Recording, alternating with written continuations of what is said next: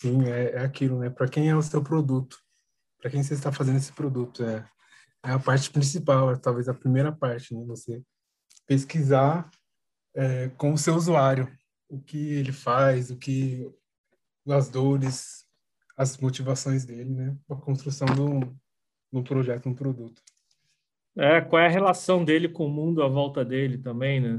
Qual o comportamento? É, que problema, e a partir disso você vai entender que problemas ele tem, né? Aquela questão que a gente já abordou algumas vezes no 15 de primeiro você começa pelas pessoas para depois ver os problemas e por último pensar numa solução, né? Não fazer o contrário que muito, muita gente faz. E a forma de conhecer as pessoas né? Depois de você fazer pesquisa, entender, ir a campo, buscar perfil, é você materializar isso, que é o que a gente chama de persona. Você pega, é, entende quem é o teu público e materializa isso num, num conjunto de características. Né?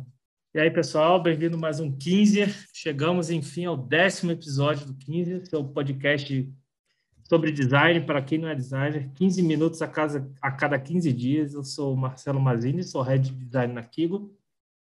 Eu sou o Gustavo Moraes, sou designer aqui na Kigo. E hoje a gente vai falar sobre persona, né, Gustavo? Qual a importância, para que, que serve isso? O que, que é uma persona? Me diz aí. É, a persona tem que ser construída e ela não pode ser deixada na gaveta, né? Até sempre, tem sempre qualquer tomar decisão algum um produto, você tem que estar tá sempre voltando na pessoa para ver se aquela se aquela aquele usuário faria tal situação, né? Não é que, nem questão de achismo, né? A persona serve para você justificar tal tal posição, né? À toa que a gente dá nome, a gente coloca uma imagem que referencia da idade, onde mora, coisas que gosta de fazer, né? Quase que o dia a dia é, como interage, como falei de novo, como se relaciona com o mundo, mundo à sua volta, porque a partir disso você começa a tomar todas as decisões do, do projeto que você está fazendo. E, como você falou, não adianta fazer isso como, como se fosse apenas uma etapa do processo. Ah, já fiz essa etapa, acabou, vou para a próxima. Não, é.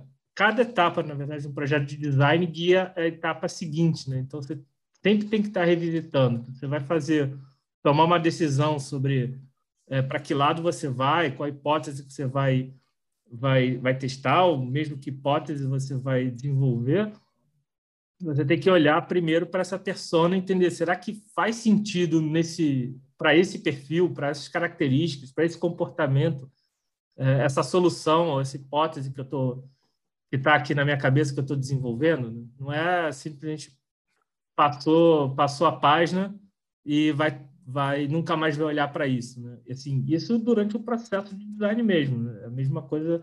Imagina você sair fazendo, tomando a decisão, faz um, uma baita solução no desktop, no né? estado da arte, negócio voando, é, performance 100%, interface maravilhosa, é, writing, tudo, tudo perfeito, só que a sua persona é alguém que está sempre em movimento e resolve tudo pelo celular. Então, se você é, mapeou isso e, e para de consultar, não fica é, voltando na persona sempre vai tomar decisão, esse tipo de coisa pode acontecer, né? É, porque o produto pode mudar, né? Então, com isso, a, as pessoas também mudam, né? E tem aquilo, a pessoa é como se fosse uma ficha, né? Um você do, faz uma documentação do, do, a gente até falou dos nomes, de motivações e tudo mais, e é necessário a gente colocar nessa, nessa documentação o, o que é realmente do produto, né? Ou, por exemplo, se a gente está faz, fazendo um app de viagem, a gente não precisa saber que João vai no parque e ele joga videogame, né? Tem que ser relações relevantes ao, ao produto, né? A viagem, né?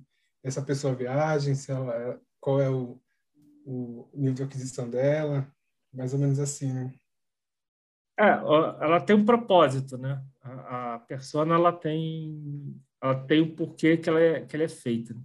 Então, uh, você precisa também conseguir tangibilizar aquelas informações que você coloca nessa ficha.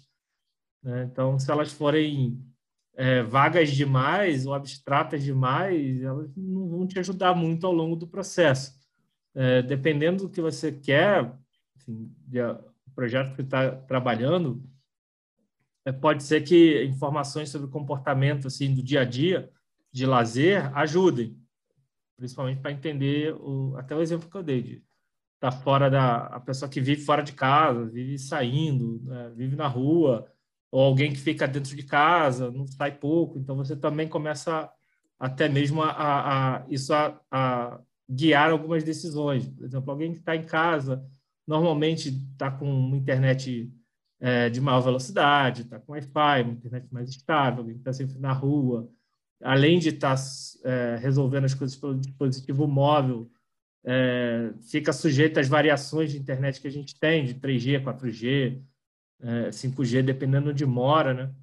Então, mas ela precisa ter um propósito. Aquela informação você tem que colocar ali, ela tem que te dar algo, algo em, em troca, né? Não pode ter uma caixinha ali na ficha só por ter, só para ocupar espaço, só para dizer que você trabalhou e, e buscou aquela informação. Então, as caixinhas da ficha, ela, elas têm que ter uma razão de ser também, né? Sim. É, é importante dizer também que a, a pessoa pode, pode ter um produto, pode ter mais de uma persona, né?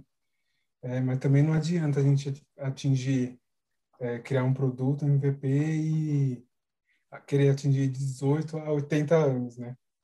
Isso tem que ah. ser bem claro, assim.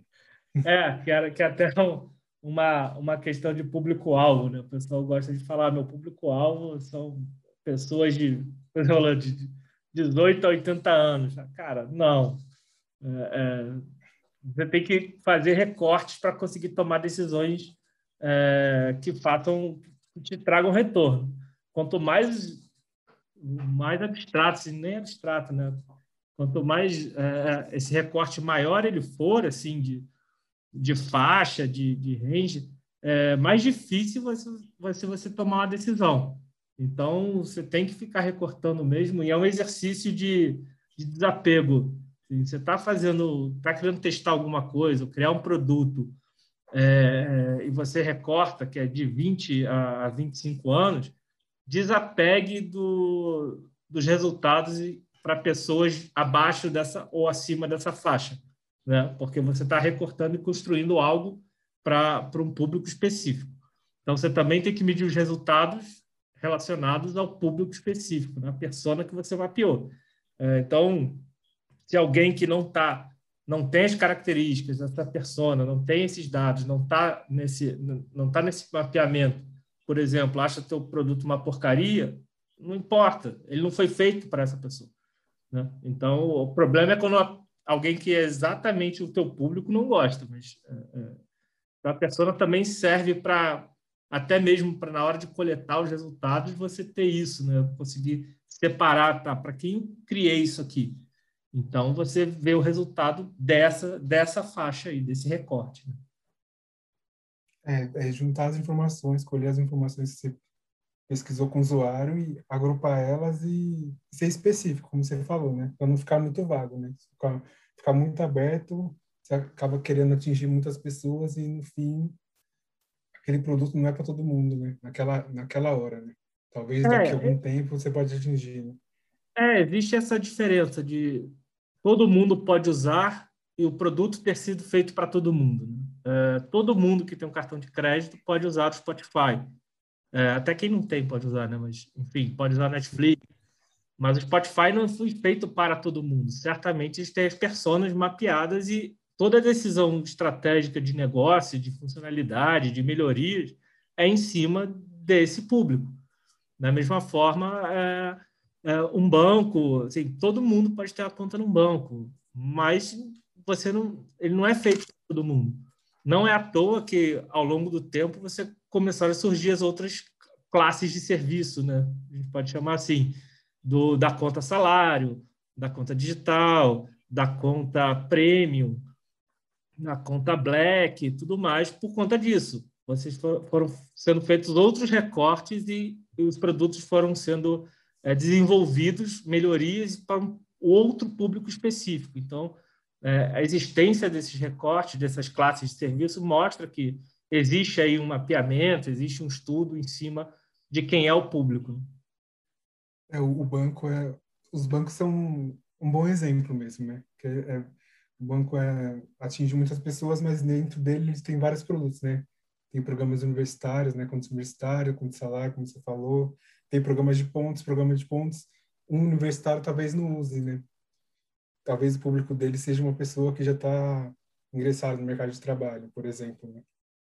É, e tem é, essa, diferença de conta, isso claramente você vê como se reflete na taxa que o banco cobra. Então, é, e é óbvio que essa taxa também está relacionada a serviços que ele oferece. Então, uma conta ultra premium de um banco sabe que tem um público que está disposto a pagar aquela taxa por mês para ter aqueles serviços, enquanto você tem, por exemplo, os universitários que não estão dispostos a pagar aquela taxa, porque não vão utilizar aqueles serviços. Então, existe esse recorte todo que é feito é, é, justamente para você poder também concentrar esforço, concentrar é, aonde vai te dar retorno. Né?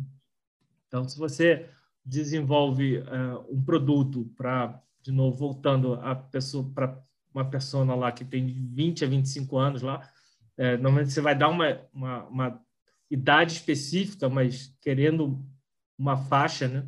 querendo atingir uma faixa, é, você você entende o que, que ela, ela quer e você vai focar em decisões que atinjam a, a eles e que façam que tenha um maior retorno possível, seja se a sua estratégia for engajamento, que usem com mais frequência, se for aquisição, é trazer mais clientes para dentro, enfim, é, dependendo da sua estratégia, o esforço você vai concentrar, mas você não vai estar tá para tudo que é lado, você sabe exatamente onde você quer chegar e quem você quer atingir principalmente. Né? palavra é, é específico mesmo. É, e sempre conseguir medir, né? Uh, medir o que você faz é, é, é fundamental, né? É para não cair no achismo, né? Quando você cria uma persona, você não tira até o ego, né? Você não, você não tá fazendo aquilo por, por achismo, por, porque um superior falou, ah, não, tem que ter essa pessoa. Você pode justificar, não, esse produto é para tal persona. A gente fez pesquisa com usuários e tudo mais e definimos é, essa posição. É, porque você tira, você tira o eu usuário da história, né? Você não está fazendo esse produto para você, né? Você está fazendo esse produto para o cliente. Então, você precisa saber quem ele é. é. Não é porque você tem um comportamento que o seu cliente vai ter o mesmo comportamento e vai replicar isso. Observação pessoal é importante para você ter algum insight, mas ela não pode guiar é, todas as decisões sobre um projeto de design. Sim. É, é, até antes, tem um, uns casos que fazemos protos personas, né? Mas depois a gente faz é, é, entrevista com usuários e tudo mais, identificamos o que é necessário naquela persona. É, quando você não tem acesso à pesquisa, não tem como fazer, ou está é, a própria persona ela ajuda a, a, dar o primeiro papel, né? Mas quando você trabalha com própria persona, que é essa persona que não é baseada numa pesquisa que foi feita, e sim em, em, em, em características que as pessoas acreditam, ou daquelas pessoas que estão à sua volta, o que acontece é que você vai ter a etapa de validação da persona. Né? Será que aquela persona ali de fato é, é, é para quem eu tenho que desenvolver? Mas ela é, é bom para sair do lugar e não, não ficar também, é, pelo menos organiza as ideias e, e dá o primeiro norte. Né? Ah, a gente não tem nada, então vamos fazer a própria persona e vamos partir daqui. Mas já sabendo que é, vai ter que validar, vai ter que refinar, vai ter que é, buscar isso para conseguir refinar e, de fato, ser um produto que seja relevante para alguém. Né? Isso. Tem muita gente aí que a gente vê que nem isso faz, né? Sai, tive uma ideia aqui, manda para a esteira de desenvolvimento. É, é, é muito do. Eu lembro quando eu trabalhava com marketing, né? Muito é, chamado público-alvo, né? Muita gente conhece como público-alvo, né? Mas público-alvo era, era, muito, era muito vago mesmo, né? Era só idade, gênero e às vezes só isso. É, idade, gênero e quando muito localização, né? É. é, eu acho que eu, vale a pena o pessoal investir um tempo no início do projeto para para entender e definir a persona, porque isso certamente vai economizar e ter um impacto grande em, em correções, né, em ajustes que você vai ter que fazer depois de lançar o produto para você ter que voltar e ter que ficar corrigindo e corrigindo e corrigindo e corrigindo. A persona já dá um já, já pelo menos já tira um monte de coisa que você ia fazer é, que não faria o menor sentido. Né? Você cria soluções centradas nas necessidades reais do usuário, né? Basicamente é isso. Eu acho que essa foi a melhor frase para a gente encerrar o 15 de hoje. Foi muito precisa é, a sua colocação, Gustavo. E esse foi o nosso, o nosso décimo podcast. Daqui a 15 dias teremos mais 15 minutos de design. Então, continua seguindo a gente, ouvindo, compartilha e até a próxima. É isso aí, até a próxima. É, cara, acontece que, de novo, a gente começa sempre pelas pessoas e, e, e não é à toa que essa é a primeira parte do, do processo de design, de você entender. E a partir do momento que você materializa, entende é, quem é o seu usuário, né?